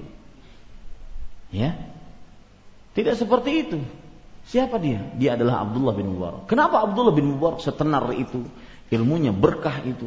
Bahkan uh, Al-Hafidh Ibn Hajar Al-Asqalani rahimahullah dalam kitab beliau Taqribut Tahdzib menyatakan zahidun wari'un mujahidun jami'u khisalul khairi mawjudun fi seorang yang ahli zuhud ahli ibadah wara' seluruh Sifat-sifat kebaikan ada dalam diri Abdullah bin Mubarak. Kenapa beliau sebegitu tenarnya? Sampai ini diherankan oleh teman-temannya yang selevel dengan Abdullah bin Mubarak. Kenapa beliau begitu tenar? Padahal beliau sholat malam sebagaimana kami sholat malam. Beliau berpuasa sebagaimana kami berpuasa. Sama ibadahnya. Ternyata suatu malam ini, ya suatu malam dan ini menyembunyikan amal. Suatu malam ketika matahari sudah terbenam, dulu tidak ada listrik, kalau sudah matahari terbenam benar-benar gelap gulita. Abdullah bin Mubarak berpura-pura tidur. Berpura-pura tidur agar dikira beliau tidur. Setelah orang-orang pada tidur beliau bangun, merasakan gelapnya malam, beliau menangis. Merasakan bagaimana gelapnya di kuburan. Kemudian sahabat ada seorang sahabat beliau yang memperhatikan bihada ukrinta. Dengan ini engkau wahai Abdullah bin Mubarak dimuliakan oleh Allah Subhanahu wa taala. Khusyuk sendirian menangis karena Allah Subhanahu wa taala. Dan di sinilah Rasul wasallam bersabda, "Lan yalijan nar ainun bakat min khasyatillah." tidak akan masuk ke dalam neraka mata yang menangis karena Allah Subhanahu wa taala. Sembunyikan amal ibadah. Sebagaimana kita menyembunyikan aib kita. Catat tuh baik-baik. Sembunyikan amal ibadah sebagaimana kita menyembunyikan aib dosa kita. Para ikhwan yang dirahmati oleh Allah yang ke-19, sabda Rasulullah sallallahu alaihi wasallam, kamu termasuk golongan mereka adalah salah satu dari tanda-tanda kenabian beliau. Jadi ketika Ushkashah radhiyallahu anhu meminta wahai Rasulullah jadikan aku dari 70 orang yang masuk surga tanpa hisab tanpa adab tersebut. Maka kata Rasulullah SAW, anta minhum. Engkau adalah orang dari mereka, golongan mereka yang masuk 70 ribu, 70 ribu tanpa hisab, tanpa adab ke dalam surga. Dan ini adalah wahyu dari Allah. Ya, itu wahyu dari Allah dan itu tanda kenabian. Dan seperti yang saya sudah ceritakan, ternyata Uqasyah radhiyallahu anhu beliau apa? Pertama, beliau ikut perang Badar. Yang mana keutamaan orang yang ikut perang Badar, baik meninggal di peperangannya ataupun masih hidup akan apa? Diampuni dosanya. Yang kedua, beliau meninggal mati syahid pada peperangan apa? Pada peperangan membunuh orang-orang mur murtad di zaman siapa? Abu Bakar As-Siddiq. Dari Abu Bakar As-Siddiq itu sibuk dengan orang-orang murtad di zaman beliau. Karena sepeninggal Rasulullah SAW, mereka akhirnya murtad karena menganggap bahwasanya Nabi Muhammad SAW itu tidak akan pernah mati. Akhirnya ketika meninggal mereka murtad. Ada yang tidak membayar zakat, ada yang murtad kembali kepada kesyirikan. Itu diperangi oleh Abu Bakar As-Siddiq. Termasuk yang meninggal ketika peperangan tersebut adalah Ukasha. Jadi wajarlah ya sudah ikut perang Badar, meninggal dan kemudian beliau berhijrah ke hijrah, kemudian meninggal ketika e, memerangi orang-orang murtad. Maka Itu tanda kenabian bahwasanya memang Ukasyah radhiyallahu anhu setelah ini beliau akan melakukan amalan-amalan yang sangat luar biasa. Yang ke-20 keutamaan Ukasyah yaitu dijamin masuk surga. Dan satu yang kita harus contoh dari seorang Ukasyah dan seluruh sahabat Nabi kebanyakan. Semakin dijamin masuk surga, semakin merasa takut kepada Allah. Ya, tidak seperti sebagian orang, tidak ada jaminan, malah tidak mempunyai rasa takut kepada Allah. Semakin dijamin masuk surga, semakin mempunyai rasa takut kepada Allah Subhanahu. Di antaranya beliau ikut perang Badar, ikut hijrah, ikut uh, apa namanya? Bisa saja kan Ukasya mengatakan, oh saya sudah dapat surga, saya ongkang-ongkang aja di Madinah, nggak usah ikut perang peperangan. Kan bisa saja. Tetapi beliau begitulah sahabat Rasul. Makanya para ulama mengatakan as-sahabatu qaumun ba'dal anbiya'i war rusul. Para sahabat itu orang-orang yang derajatnya setelah nabi dan rasul. Para sahabat nabi derajatnya setelah Nabi dan Rasul la yakunu mithlahum qablahum wala ba'dahum. Tidak akan ada seorang seperti mereka sebelum mereka dan sesudah mereka. Jadi sahabat Isa kalah dengan sahabatnya Nabi Muhammad SAW. Sahabat Musa kalah dengan sahabatnya Rasul sallallahu alaihi wasallam. Sahabat Nabi Yakub, sahabat Nabi Ishak, sahabat Nabi Ismail, Nabi Ibrahim kalah dengan sahabat Rasulullah sallallahu alaihi wasallam. Kemudian yang ke-21 penggunaan kata sindiran. Penggunaan kata sindiran ini kita ambil dari mana? Ketika ada orang yang kedua minta, wahai Rasulullah, jadikan aku juga termasuk 70 orang. Kata Rasulullah SAW, sabaqaka biha ukasha. Ukasha sudah mendahuluimu. Ini kata sindiran. Artinya engkau belum dijamin masuk surga. Ya? Apa namanya? Iya, tanpa hisab, tanpa azab. Artinya beliau bukan orang yang dijamin masuk surga tanpa hisab, tanpa azab, tapi dengan bahasa sindiran. Nah ini kita sering bisa pakai dalam keadaan muamalah kita. Ya, seperti Rasul Shallallahu Alaihi Wasallam mengatakan, sering beliau mengatakan, ma balu aqwamin. Kenapa ada orang-orang yang begini, begini, begini? Tidak menyebutkan langsung secara personnya, tetapi sifatnya disebutkan. Ya, ini para ikhwan sekalian. Keelokan budi pekerti Rasulullah Sallallahu Alaihi Wasallam. Dari sisi mana kita ambil? Yaitu dari sabda Rasul Sallallahu Alaihi Wasallam bahwasanya sabaqaka biha ukasha. Beliau tidak memfonis, bukan kamu, kamu nggak masuk surga tanpa hisab tanpa azab. Kan sedih sekali kalau begitu. Ya kan? Sedih sekali tetapi kamu sudah didahului ukasha. Mungkin juga beliau masuk surga tanpa hisab tanpa azab, tapi di tempat yang lain. Tetapi untuk saat ini didahului oleh siapa?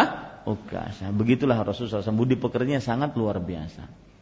Contoh budi pekerti Rasulullah SAW sangat luar biasa kepada orang yang kencing di masjid. Bayangkan Pak, ah, kalau ada sekarang zaman kita kencing di masjid, ya, mungkin kita bawa, kita arak, kita pukulin dan segala macam. Sampai itu yang terjadi di zaman para sahabat, ingin dipukulin, ya ingin dihardik oleh para sahabat. Kata Rasulullah SAW, biarkan ya. Dan ini hikmah. Kalau seandainya dipukulin, dia sambil kencing ke sana kemari nanti kencingnya. Ya. Ke sana kemari dia nanti kencingnya. Nah, akhirnya dibiarkan. Akhirnya kencingnya hanya pada satu tempat, baru diambilkan air. Melihat seperti itu, orang ini berdoa kepada Allah. Allahumma arhamni wa Muhammadan wa la tarham ma'ana ahadan. Ya Allah, rahmati aku dan Muhammad saja. Ini yang mau mukulin aku jangan rahmati semuanya. Ya. Akibat merasa akhlak Rasulullah SAW luar biasa. Dan itu yang perlu kita contoh terutama di zaman sekarang. Mencontoh akhlak Rasul Shallallahu Alaihi Wasallam. Kemudian mendengar doanya orang tersebut Rasulullah SAW langsung menyanggah. Ya, laqad hajar tawasyan. Sungguh engkau telah membatasi rahmat Allah yang luas. Jangan cuma kita berdua aja, semuanya juga dapat rahmat. Lalu beliau mengatakan inna hadhil masajid lam tubna illa lis Sesungguhnya masjid-masjid ini tidak dibangun kecuali untuk salat, berzikir kepada Allah dan bukan untuk kotoran-kotoran seperti tadi. Kan seperti itu lebih enak daripada kita menghardik ya kasar dan sebagainya. Demikian mudah-mudahan bermanfaat. Wallahu alam sallallahu nabi Muhammad walhamdulillahirabbil alamin. Tidak cukup waktu untuk membaca bab yang keempat insyaallah pada pertemuan yang akan datang. Nah, silahkan jika ada yang ingin bertanya. Ustaz, eh, terkait masalah eh, rukyah. Yang istilah minta di rukyah itu apakah kita minta di rukyah untuk diri kita itukah yang menghilangkan keutamaan ataukah kita memintakan rukyah untuk orang lain baik anak-anak kita atau keluarga kita juga membuatkan membuat kita kehilangan keutamaan tadi Ustaz. Karena dua-duanya. Dua-duanya. Jadi dua ketika ada keluarga kita misalnya lihat kesurupan atau apa terus kita memintakan di rukyah berarti itu akan menghilangkan peluang iya, kita dua-duanya. keutamaan tersebut. Iya, Karena itu sering terjadi. Uh -uh. Ya. Jadi dua-duanya, baik yang sakitnya minta dirukyah oleh orang lain atau kita yang sehat memintakan untuk keluarga kita yang sakit agar dirukyah oleh orang lain. Dua-duanya itu kena. La yastarqun karena Nabi Muhammad SAW menyebutkan secara umum tidak meminta dirukyah. Ya, mungkin orang ini sudah tidak sadar lagi, akhirnya keluarga yang minta ya, keluarganya yang minta dirukyah, maka yang seperti ini juga masuk ke dalam. Ya, demikian. Tapi sekali lagi itu boleh, cuma menghilangkan keutamaan. Ya, boleh tidak haram, tidak makruh, tapi menghilangkan keutamaan. Wallahu a'lam. E, terus selanjutnya e, sahabat tabiin dan tabi tabi tabiin adalah mereka-mereka yang beriman dan meninggal dalam keimanan dan masing-masing sahabat melihat Rasulullah, tabiin melihat sahabat, tabi tabiin melihat tabiin. E, tabiin. Sementara syarat untuk kita adalah yang mengikuti mereka dengan baik dan benar. Nah itu, nah apakah e, garansi terhadap tabiut tabiin tiga generasi itu bergaransi karena e, sehingga mereka ma masuk surga Ustaz, e, sehingga mereka be, apa e, jelas gitu loh karena keimanan mereka itu. Iya, e, yang jelas mereka dipuji oleh Rasul Sallallahu Alaihi Wasallam tiga abad tersebut, tiga zaman tersebut dipuji oleh Rasul Sallallahu Alaihi Wasallam. Akan tetapi apakah mereka e, masuk surga? Maka semuanya ya untuk sahabat iya. Allah Subhanahu wa taala berfirman wa kullan wa'adallahu husna. Setiap dari para sahabat dijanjikan oleh Allah al-husna yaitu surga. Ya, adapun tabi'in, tabi'un tabi'in maka hanya dipuji oleh Allah Subhanahu oleh Rasulullah sallallahu alaihi wasallam dan juga oleh Allah dalam Al-Qur'an. Ya, akan tetapi surga belum belum ada nas yang menuju ke sana. Wallahu a'lam. Nah. Ustaz, uh, dari SMS dari 0812833 xx Assalamualaikum.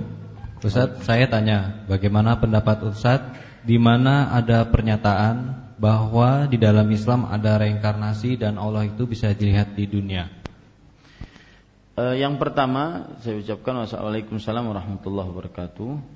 Di dalam Islam tidak ada reinkarnasi. Apa maksud reinkarnasi? Pengembalian kembali. Jadi manusia itu tidak ada akhirat. Ya. Konsep reinkarnasi itu pengingkaran terhadap akhirat, terhadap hari kebangkitan. Orang mati, ruhnya bisa berubah menjadi orang yang lain. Nanti dia akan menjadi bayi, kemudian lahir dari dalam bentuk yang lain Mati lagi nanti dia akan berubah dari dalam bentuk yang lain. Misalkan jadi hewan, jadi burung, jadi apa. Itu namanya reinkarnasi. Dalam Islam tidak ada itu. Dalam Islam yang ada adalah seorang meninggal, kemudian setelah meninggal berpisah rohnya dengan alam dunia, jasadnya dengan alam dunia masuk ke dalam alam barzakh. Kemudian alam barzakh itu adalah awwalu manzilin min manazilil akhirah tempat persinggahan pertama dari persinggahan kehidupan akhirat. Baru setelah itu masuk nanti kepada kehidupan akhirat. Baru nanti kehidupan dibangkitkan untuk menyongsong kehidupan surga ataupun neraka. Ya tidak ada dalam agama Islam itu reinkarnasi itu konsep berpikir orang kafir, orang-orang musyrik bahwasanya di dunia tidak ada eh, di akhirat tidak ada hari kebangkitan. Reinkarnasi bisa sama dengan mengingkari hari akhirat. Ya, itu bisa di garis bawahi dicatat. Reinkarnasi sama dengan mengingkari hari akhirat, hari kebangkitan. Ya. Kemudian apakah bisa melihat Allah di dunia? Maka tidak bisa. Nabi Muhammad SAW tidak bisa. Ketika Nabi Muhammad SAW saja tidak bisa. Ketika Isra dan Mi'raj, eh, Nabi Muhammad SAW bersabda, "Nurun anna arah." Artinya eh, cahaya bagaimana aku bisa melihatnya? Artinya Allah Subhanahu wa taala tertutup dengan cahaya yang sangat menyilaukan mata dari mata Nabi Muhammad SAW dan tidak tidak tidak pernah dilihat dengan mata kasat di dunia. Kecuali kalau orang bermimpi maka sebagian ulama ada yang merojehkan bahwasanya bisa seseorang bermimpi melihat Allah di dalam mimpinya wallahu alam ini pun perlu e, pengkajian lebih dalam bisakah melihat Allah di dalam mimpi akan tetapi untuk di dunia dengan mata kasat maka para ulama kebanyakan mereka berpendapat tidak ada seorang manusia pun bisa melihat karena para nabi dan nabi yang terutama yaitu Nabi Muhammad SAW saja tidak bisa apalagi orang-orang di bawahnya. Kan eh, Nabi Musa kalimullah juga tidak bisa melihat Allah Subhanahu wa taala. Falamma tajalla rabbuhu qala al-jabal ketika uh, Allah Subhanahu wa taala menampakkan dirinya uh, pada gunung maka akhirnya gunung tersebut runtuh hancur dan Nabi Musa alaihissalam langsung pingsan, tidak sanggup. Padahal itu bukan penampakan Allah Subhanahu wa taala. Jadi tidak sanggup, tidak ada yang bisa melihat Allah Subhanahu wa taala di dunia. Allahu a'lam. Nah. Tanya Ustaz. Assalamualaikum warahmatullahi wabarakatuh. Waalaikumsalam Silakan. Silakan Bu. Uh, apakah termasuk memperlihatkan amal kalau kita berbuka puasa di masjid disebabkan rumah yang jauh sehingga kalau kalau buka di rumah uh, tidak sempat untuk mengikuti taklim. Bukan, bu, bukan termasuk memperlihatkan amal. Akan tetapi dijaga hatinya. Ya. Mudah-mudahan ya yang makanya saya sering melihat bapak-bapak, ibu-ibu yang sedang berpuasa, saya doakan mudah-mudahan diterima amal ibadahnya. Ya, tapi bukan termasuk daripada memperlihatkan amal. Boleh saja, apalagi ada sebuah maslahat, ada sebuah kepentingan yang baik yaitu karena jauhnya tempat dia e, tempat rumah tersebut sehingga menyulitkan untuk e, berbuka di rumah dan padahal ingin me, me, apa, mengejar kajian, ya. Dan yang seperti ini, ya, saya berharap orang-orang seperti ini banyak-banyak di ya, banyak-banyak berharap pahala dari Allah Subhanahu wa taala. Karena sudah menyiapkan puasa, membuka puasa, kemudian juga mengejar mengejar untuk kajian. Itu kan sebuah usaha. Jadi tidak mudah menyiapkan di dalam eh, apa namanya kantong plastik atau piring atau apa saja. Itu tidak mudah. Akhirnya dan itu berharap pahala banyak dari Allah Subhanahu karena kita ingin berbuka puasa tapi juga kita tidak ingin ketinggalan untuk mengikuti kajian-kajian ilmiah. Jadi bukan memperlihatkan amal, cuma saya katakan ya, perhatikan niatnya, jaga niatnya. Wallahu a'lam. Nah. Dan berbahagialah orang yang mempunyai kebiasaan puasa karena itu kebiasaan e, termasuk daripada petunjuk dari Allah Subhanahu wa taala. Karena tidak semua orang bisa melakukan seperti itu karena satu dan lain hal. Nah. Uh, tanya Ustaz, apakah ain ain penyakit ain tadi pelakunya itu termasuk uh, sihir Ustaz? Termasuk sihir, melakukan sihir. sihir. Terus uh, satu lagi uh, bagaimana orang-orang yang uh, seperti diceritakan tadi uh, sahabat Abu Bakar bersed, uh, berinfak dengan seluruh hartanya bagaimana dikaitkan dengan uh, surah Al-Isra ayat 29 itu Ustaz. Janganlah kamu terlalu mengurungkannya karena itu kamu menjadi tercela dan menyesal itu Ustaz. Kalau ada orang-orang yang ingin apa bersedekah banyak itu tapi apa dikaitkan dengan ayat ini bagaimana Ustaz? Terima kasih. Ya. Para ikhwan yang dirahmati oleh Allah Subhanahu wa taala, yang pertama apakah penyakit ain itu dari sihir? Tidak. Tapi penyakit ain itu dari hasad. Dari iri, dengki, saking takjubnya. Takjub dia tapi dicampur dengan wah kenapa saya nggak bisa seperti itu.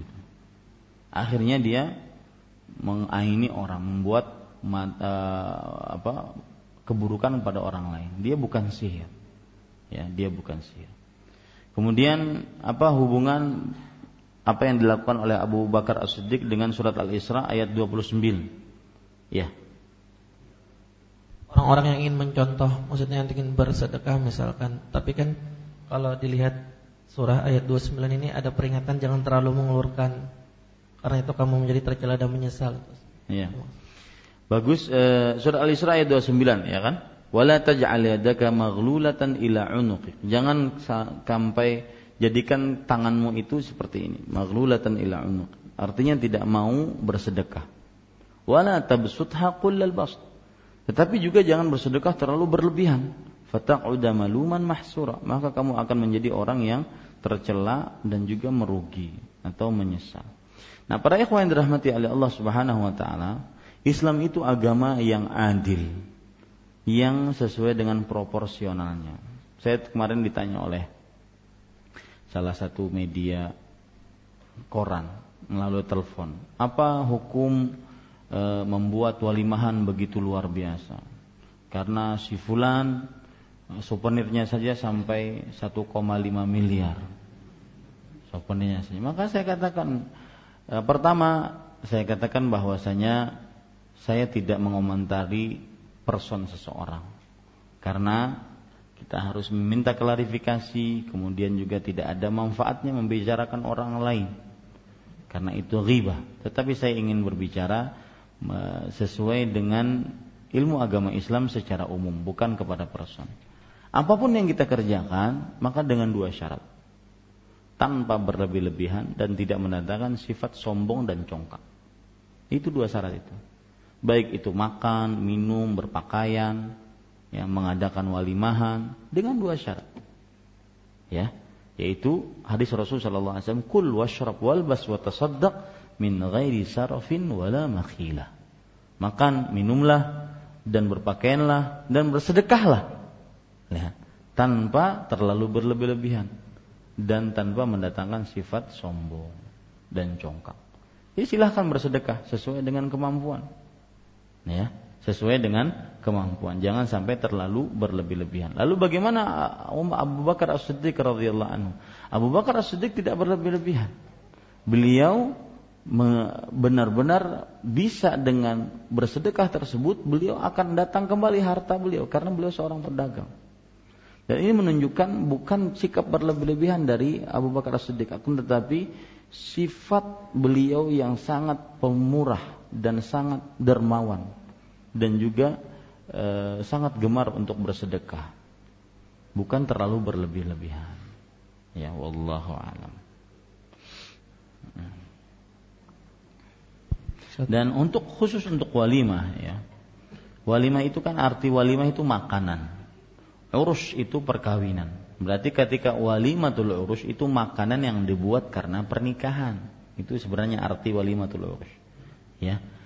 Rasulullah sallallahu alaihi wasallam bersabda, "Syarrul ta'ami ta'amul walimah." Seburuk-buruk makanan adalah makanan yang dibuat ketika walimah. Kapan menjadi seburuk-buruk makanan?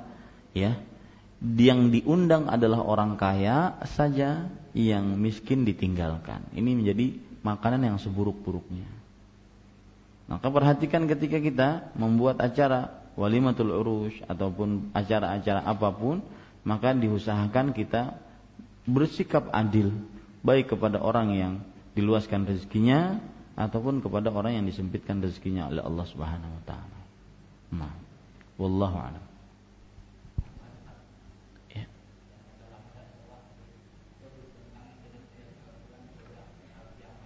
Masalah apa Pak Ji? Oh ya.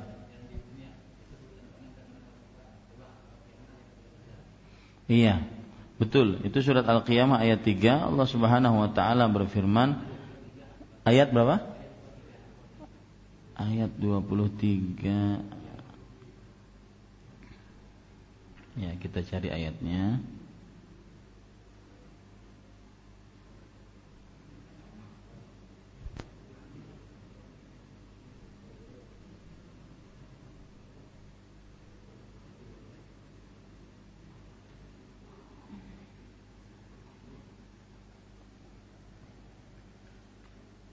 Sebentar ya.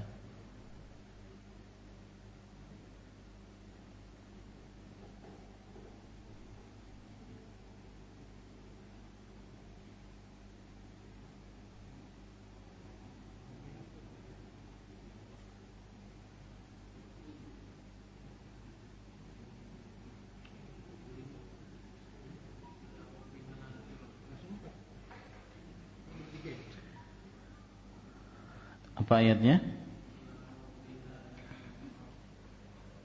Ila rabbiha nazirah. Sebentar.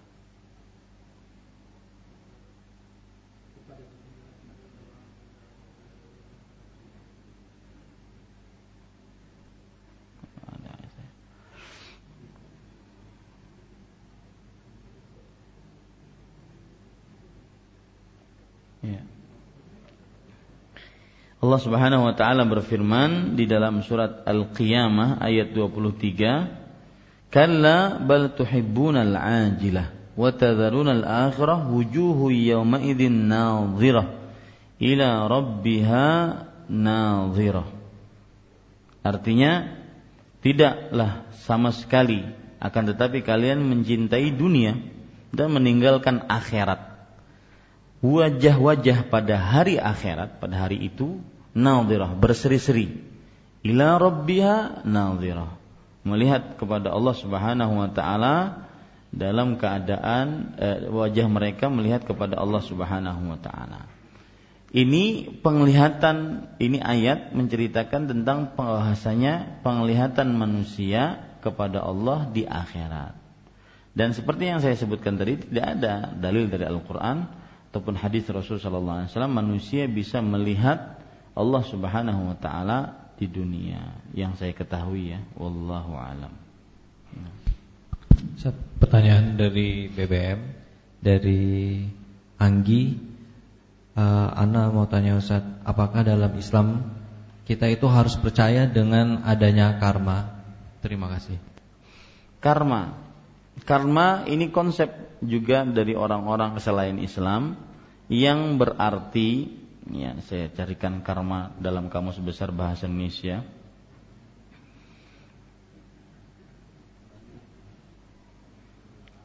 Saya akan carikan dalam bahasa dalam bahasa Indonesia karma apa artinya?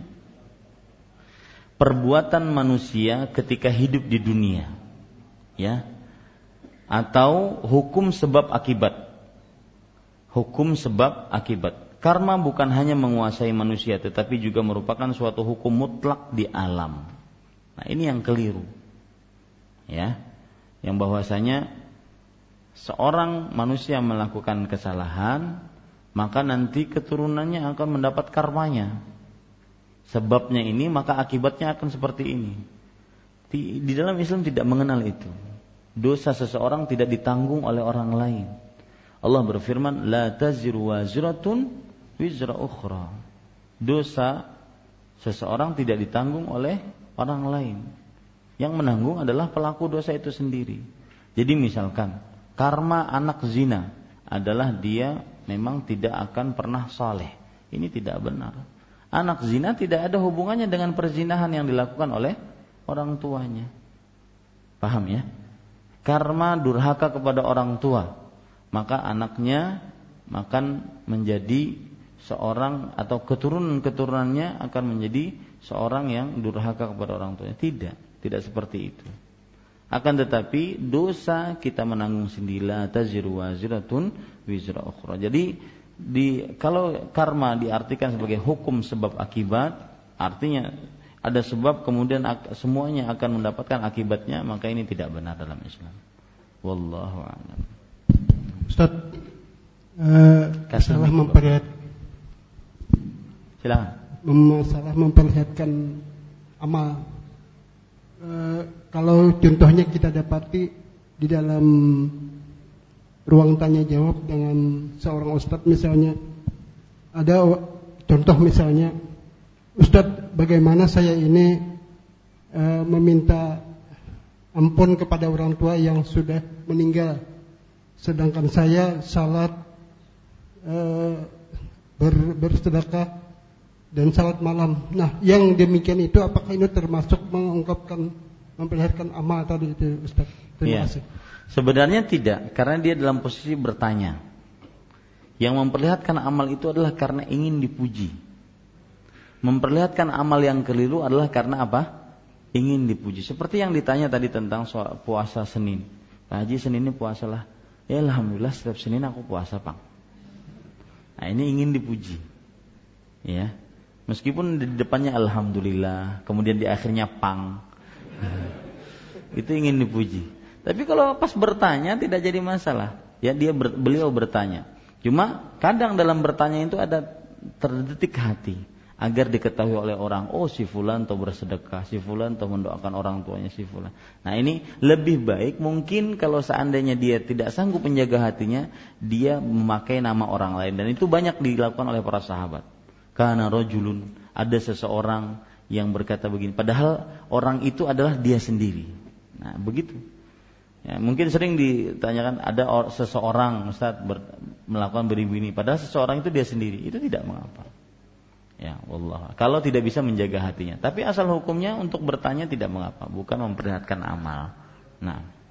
Ustaz mau tanya berkenaan dengan ain. Apakah ada tuntunan doa ain ketika bayi baru lahir? Atau sampai umur berapa anak itu didoakan? Karena anak pernah dengar e, dibacakan doa ain itu sampai anak umur usia 3 tahun.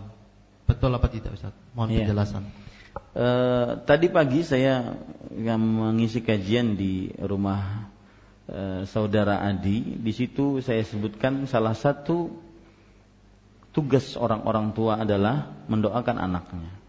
Bahkan mendoakan di sini secara spesifik adalah melindungkan anak kepada Allah dari gangguan setan. Bahkan itu dimulai aktivitasnya dari mulai pembuatan anak tersebut, proses hubungan intim. Ya, sebelum ada anak itu sudah mulai dilakukan untuk melindungkan calon janin kepada Allah Subhanahu wa taala. Sebagaimana yang disebutkan dalam hadis tentang doa suami yang ingin menggauli istrinya. Rasul sallallahu alaihi wasallam bersabda, "Idza ata ahadukum ahlahu falyaqul Allahumma jannibna syaitan wa jannibis syaitan ma razaqtana." atau idza arada ahadukum an ya'ti ahlahu wa yaqul jika salah seorang di antara kalian ingin menggauli istrinya hendaklah dia mengucapkan ya Allah jauhkanlah kami dari syaitan dan jauhkanlah anak kami jika engkau berikan rezeki kepada kami dari syaitan. Lihat, padahal belum jadi anaknya. Maka kata Rasul sallallahu alaihi wasallam, "In quddira bainahuma waladun lam yadurruhu fi dzalika, lam yadurruhu syaitanu abadan." Jika dalam hubungan intim mereka itu ditakdirkan mereka mendapatkan anak, syaitan tidak akan mengganggu mereka selam, mengganggunya selamanya. Kemudian dianjurkan melindungkan anak kepada Allah ketika baru lahir. Sebagaimana yang dilakukan oleh istri Imran, ibunya Maryam alaihassalam. Bagaimana yang disebutkan oleh Allah Subhanahu wa taala dalam surat Ali Imran, إذ قالت امرأة عمران رب إني نذرت لك ما في بطني محررا فتقبل مني إنك أنت السميع العليم فلما وضعتها قالت رب إني وضعتها أنثى والله أعلم بما وضعت وليس الذكر كالأنثى كالأنثى وإني سميتها مريم وإني أعيذها بك وذريتها من الشيطان الرجيم Ini disebutkan dalam surat Maryam ayat 36. Eh, afan surat Ali Imran ayat 36. Dan aku berikan nama Maryam ini kata ibunya, kata ibunya Maryam, aku berikan nama anak perempuan ini adalah Maryam dan aku lindungkan dia dan keturunannya denganmu ya Allah dari setan yang terkutuk. Jadi bacaannya u'izuha bika wa dzurriyyataha minasyaitonir rajim. U'idzuha bika wa dzurriyyataha minasyaitonir rajim. Kalau anak anak perempuan, kalau anak laki-laki u'idzuhu bika wa dzurriyyatahu minasyaitonir rajim. Bikanya kepada Allah Subhanahu wa taala. Ya. Bika dengan engkau ya Allah. Nah, apa yang terjadi? Neneknya, ini kan berarti neneknya Isa Isa salah satu bayi yang tidak yang ketika lahir tidak menangis. Karena Rasulullah SAW menyatakan bayi yang ketika lahir menangis itu diganggu oleh syaitan. Akibat doa neneknya ketika melahirkan Maryam, Maryam ibunya Isa. Maka dari mulai Maryam sampai keturunannya itu tidak akan diganggu oleh syaitan karena melindungkan anak kepada siapa? Kepada Allah Subhanahu wa taala. Nah, yang ketiga yaitu mendoakan anak tersebut juga ketika mereka sudah mulai sudah lahir dewasa bahkan sampai lebih dari tiga tahun saya belum dapati ada ayat saya belum tahu ada ayat atau dalil yang membatasi tiga tahun. Memang Rasulullah SAW dalam hadis riwayat Bukhari dari Abdullah bin Abbas beliau bercerita karena Rasulullah SAW yu'awwidul Hasan wal Husain Rasulullah SAW melindungkan Hasan dan Husain kepada Allah dan mengatakan Allahumma inni u'idzukuma bi kalimatillahi tammah min kulli syaitanin wa hamma wa min kulli ainin lama. Aku lindungkan kalian berdua Hasan dan Husain kepada Allah dengan kalimat-kalimat Allah yang sempurna dari syaitan dan juga dari racun dan dari mata yang e, membuat penyakit buruk. Ini Hasan dan Husain. Nah, tidak bisa kita katakan bahwasanya ini doa hanya untuk anak yang sampai tiga tahun tidak. Akan tetapi bisa siapa saja meskipun anak tersebut mungkin bahkan sudah jadi bapak, sudah jadi kakek, meskipun dia sudah jadi kakek, tapi masih anak kita kita doakan seperti itu. Jadi tidak ada batasan. Tidak ada batasan untuk membacai anak-anak kita dari penyakit ain. Allahu a'lam. Cukup kiranya kita cukupkan dengan kafaratul majlis. Subhanakallah bihamdika asyhadu an la ilaha illa anta astaghfiruka wa atubu ilaik. Wassalamualaikum warahmatullahi wabarakatuh.